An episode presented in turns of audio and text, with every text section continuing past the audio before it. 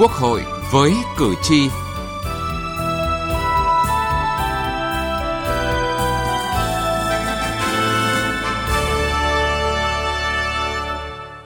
Thưa quý vị và các bạn, dự án luật đất đai sửa đổi sẽ được đưa ra Quốc hội cho ý kiến tại kỳ họp thứ tư Quốc hội khóa 15. Dự án luật đất đai sửa đổi với nhiều nội dung mới quan trọng nhằm thể chế hóa các quan điểm, mục tiêu, chủ trương, giải pháp của nghị quyết số 18 của Ban chấp hành Trung ương, giải quyết các vấn đề đặt ra từ thực tiễn và xu thế phát triển. Điểm mới của dự thảo luật đất đai sửa đổi được các đại biểu Quốc hội, chuyên gia và người dân quan tâm cho ý kiến là hoàn thiện các quy định về giá đất theo nguyên tắc thị trường. Chương trình Quốc hội với cử tri hôm nay đề cập nội dung này.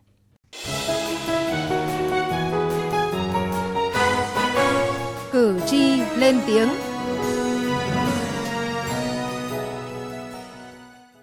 Thưa quý vị và các bạn, việc thiếu công khai minh bạch và những bất cập trong đền bù, giải phóng mặt bằng là nguyên nhân gây ra những khiếu kiện nóng của người dân. Bên cạnh đó, những tiêu cực mánh khóe trong hoạt động đấu giá quyền sử dụng đất cũng dễ ảnh hưởng đến quyền và lợi ích chính đáng hợp pháp của người dân. Ghi nhận của phóng viên Đài Tiếng nói Việt Nam.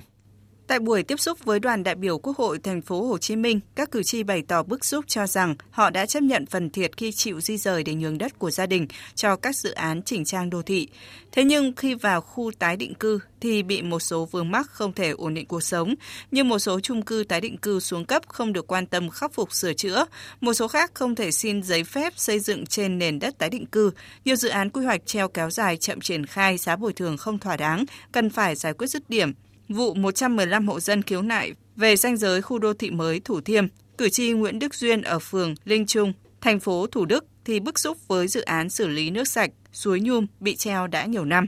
Ở lần tiếp xúc trước, các đại biểu Quốc hội cho biết dự án vẫn đang tiếp tục thực hiện và áp dụng bồi thường theo luật đất đai năm 2003. Ông Duyên cho rằng việc áp dụng luật và giá bồi thường cách nay gần 20 năm là không hợp lý. Nếu thành phố không có phương án di rời, hỗ trợ tái định cư, thì người dân nằm trong dự án rất khó có nơi ở mới ổn định vì giá đất xung quanh rất cao, mà giá bồi thường thì không thể mua nổi. Người dân cả đời làm lũ mới mua nổi bằng đất cho gia đình, có nơi để trú ngụ. Không may mắn dính vào quy hoạch treo đã thua thiệt lại bị áp giá thấp nữa thì dân chúng tôi không còn nhà để ở. Vậy dân chúng tôi chỉ mong muốn nếu dự án còn triển khai thì mong giải quyết sớm cho dân chúng tôi được nhờ. Còn đây là ý kiến của bà Nguyễn Thị Mão ở phường An Phú, thành phố Thủ Đức. Cứ dự án treo như thế này nói thật đồng chí kiểm tra lại. Toàn làm khổ dân, toàn nghèo dân không à. Nhưng thực lực những người làm dự án ấy có thực lực không? Có tài không? Có ngân sách không? Thì nói thật với đồng chí nếu đi sâu vào toàn là mua bán treo để làm khổ dân. Công khai minh bạch và vấn đề giá đền bù bồi thường còn nhiều bất cập khiến người dân bức xúc. Giáo sư Đặng Hùng Võ, nguyên Thứ trưởng Bộ Tài nguyên và Môi trường nêu rõ. Các dự án có mục tiêu lợi nhuận thì đây chính là câu chuyện nhạy cảm. Người dân khiếu kiện cũng chỉ vì mình được bồi thường ít mà nhà đầu tư bán đất ra ngoài ngay lập tức tăng gấp hàng trăm lần. Thì tôi cho rằng ta phải quan niệm ở trong luật trọng điểm chính là cái cái quan niệm này. Bà Lê Thị Diễm Thùy, Sở Tài nguyên và Môi trường Thành phố Hồ Chí Minh cho rằng công tác đền bù cần thực hiện trên nguyên tắc đúng đủ công bằng. Giá đền bù phải tính toán dựa trên các yếu tố về kinh tế, văn hóa, môi trường, xem xét hình thức bồi thường mở, lấy tiêu chí hài hòa với người dân làm điều kiện tiên quyết. Chỉ cần hài hòa đồng thuận với người dân và có thể không bằng đất, không bằng tiền, có thể nửa bằng đất, nửa bằng tiền, có thể không bằng đất ở thì bằng đất khác. Thậm chí là qua thực tiễn thì tôi thấy là người dân cần việc làm hơn, tại chỗ hơn. Một dự án hình thành nên thì uh, chỉ cần làm một chân bảo vệ trong một cái tòa nhà đó thôi cũng là nhu cầu trong khi mình bỏ rất nhiều tiền để hỗ trợ đào tạo nghề nhưng mà thực ra cái đó cũng chỉ là hình thức một số tiền nó không phải là cái vấn đề căn cơ. Bà Lưu Thị Mai, Chi cục Quản lý đất đai tỉnh Đồng Nai nói: Quy định của mình hiện nay đang hỗ trợ còn nhiều hơn là bồi thường. Nhưng mà hỗ trợ ở đây đối tượng là gì? Là hỗ trợ đối với đất nông nghiệp, hỗ trợ về giá. Chỉ hỗ trợ đối với người trực tiếp sản xuất nông nghiệp.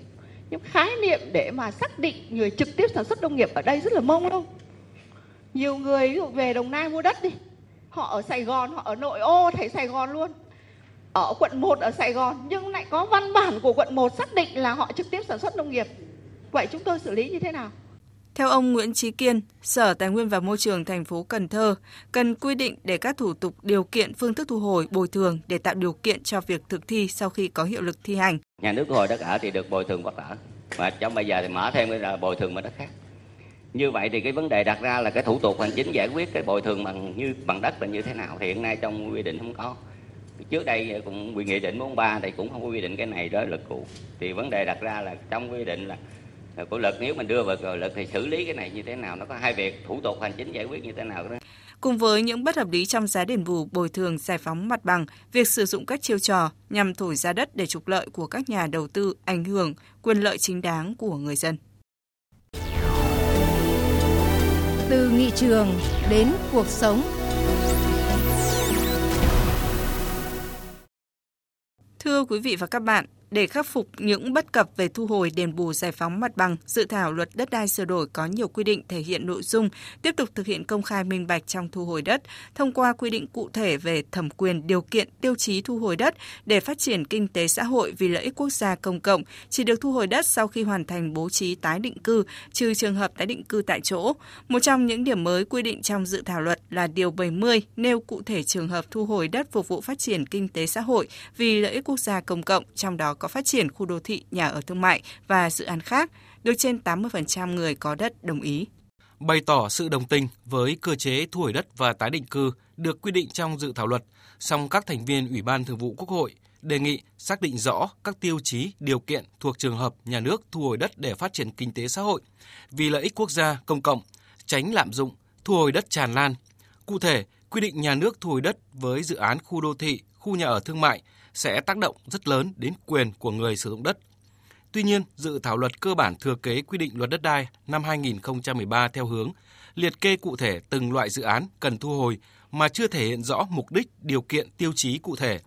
Vì vậy, cần xác định rõ các tiêu chí, điều kiện của những dự án nhà nước thu hồi đất, tránh lạm dụng, thu hồi đất tràn lan không đúng bản chất, bảo đảm quyền lợi hợp pháp của người có đất bị thu hồi. Chủ nhiệm Ủy ban Pháp luật Quốc hội Hoàng Thanh Tùng cho rằng thu hồi đất là chế định quan trọng trong luật đất đai nên cần phải quy định chặt chẽ, thể chế hóa nhiệm vụ giải pháp được nêu tại nghị quyết 18 của Trung ương để đảm bảo tính minh bạch, tránh lạm dụng tràn lan. Những cái vấn đề dự án thương mại mà chúng ta lại đặt vấn đề vì bất kỳ lý do 80% hay bao nhiêu vân vân mà chúng ta nói là nhà nước thu hồi đất thì phải giải nghĩa. Đấy, nó có phù hợp với hiến pháp hay không? Nó có phù hợp với tinh thần của trung ương hay không? Nó phù hợp với cái cái tính thường của nền kinh tế chúng ta hay không? Đấy, và nhà nước như vậy can thiệp có quá sâu vào các quan hệ dân sự thương mại hay không? Và nếu mà như thế thì nó có dẫn liệu có giải quyết được cái tình trạng khiếu nại tố cáo liên quan đến đất đai, đặc biệt trong vấn đề thu hồi đất. Theo chủ nhiệm Ủy ban Tài chính Ngân sách Quốc hội Nguyễn Phú Cường, điều kiện đấu giá quyền sử dụng đất trong trường hợp đất chưa bồi thường, hỗ trợ tái định cư chưa được quy định chặt chẽ, còn thiếu tính khả thi. Mình đặt ra là có tối thiểu 80% người bị thu hồi đất, thu hồi đất đồng ý với phương án bồi thường hỗ trợ tái định cư là không có xảy ra trong thực tế thì báo cáo là là mới có ờ, chủ trương thôi là chưa có làm được cho nên là đâu có ai mình xác định được 80% đồng ý. Một số ý kiến cũng đề xuất việc mở rộng các trường hợp nhà nước thu hồi đất lần này cần thể hiện nhằm thể chế hóa chủ trương tạo quỹ đất,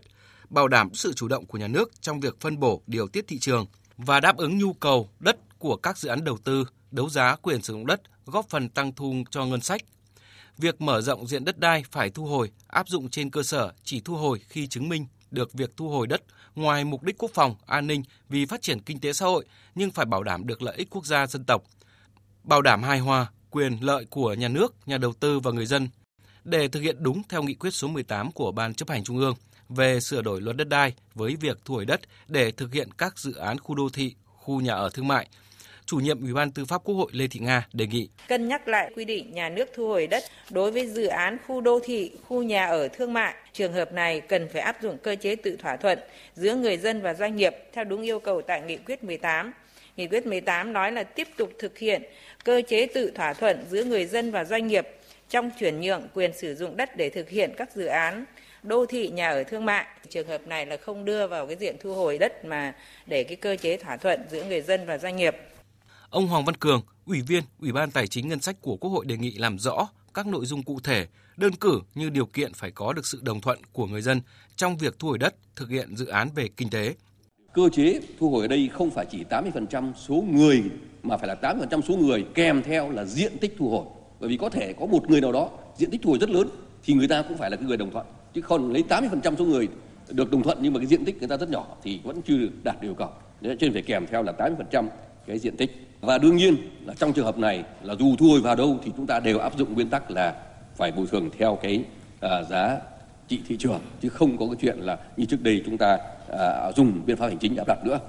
Theo Bộ trưởng Bộ Tài nguyên và Môi trường Trần Hồng Hà, hiện nay đang xây dựng tiêu chí đối với trường hợp nhà nước thu hồi đất để phát triển kinh tế xã hội vì lợi ích quốc gia công cộng. Nếu không lượng hóa được sẽ có phương pháp liệt kê. Khi nói đến các dự án phát triển kinh tế xã hội vì lợi ích quốc gia công cộng mà để ban hành ra tiêu chí thì cái điều này báo cáo với Quốc hội là hiện nay chúng tôi đang áp dụng cả hai. Một mặt là những cái gì có thể lượng hóa được thì đưa ra tiêu chí điều kiện. Còn những cái gì không thì, thì tạm thời là liệt kê. Chúng tôi biết là phương pháp liệt kê thì nó chưa thỏa đáng. Hai nữa là chế định thế nào để hiểu vấn đề lợi ích quốc gia, lợi ích công cộng thì phần phải tiếp tục nghiên cứu để đảm bảo cái nội hàm này nó rõ hơn. Thưa quý vị và các bạn, theo kế hoạch, dự án luật đất đai sửa đổi sẽ trình Quốc hội cho ý kiến lần đầu tại kỳ họp thứ tư. Sau khi được Quốc hội cho ý kiến lần đầu, Ủy ban Thường vụ Quốc hội sẽ cho ý kiến về những vấn đề lớn trong giải trình tiếp thu, chỉnh lý dự thảo luật sau kỳ họp thứ tư và việc tổ chức lấy ý kiến nhân dân về dự thảo luật tại phiên họp thứ 18 tháng 12 năm 2022. Thời gian lấy ý kiến nhân dân dự kiến trong khoảng từ tháng 1 đến tháng 2 năm 2023.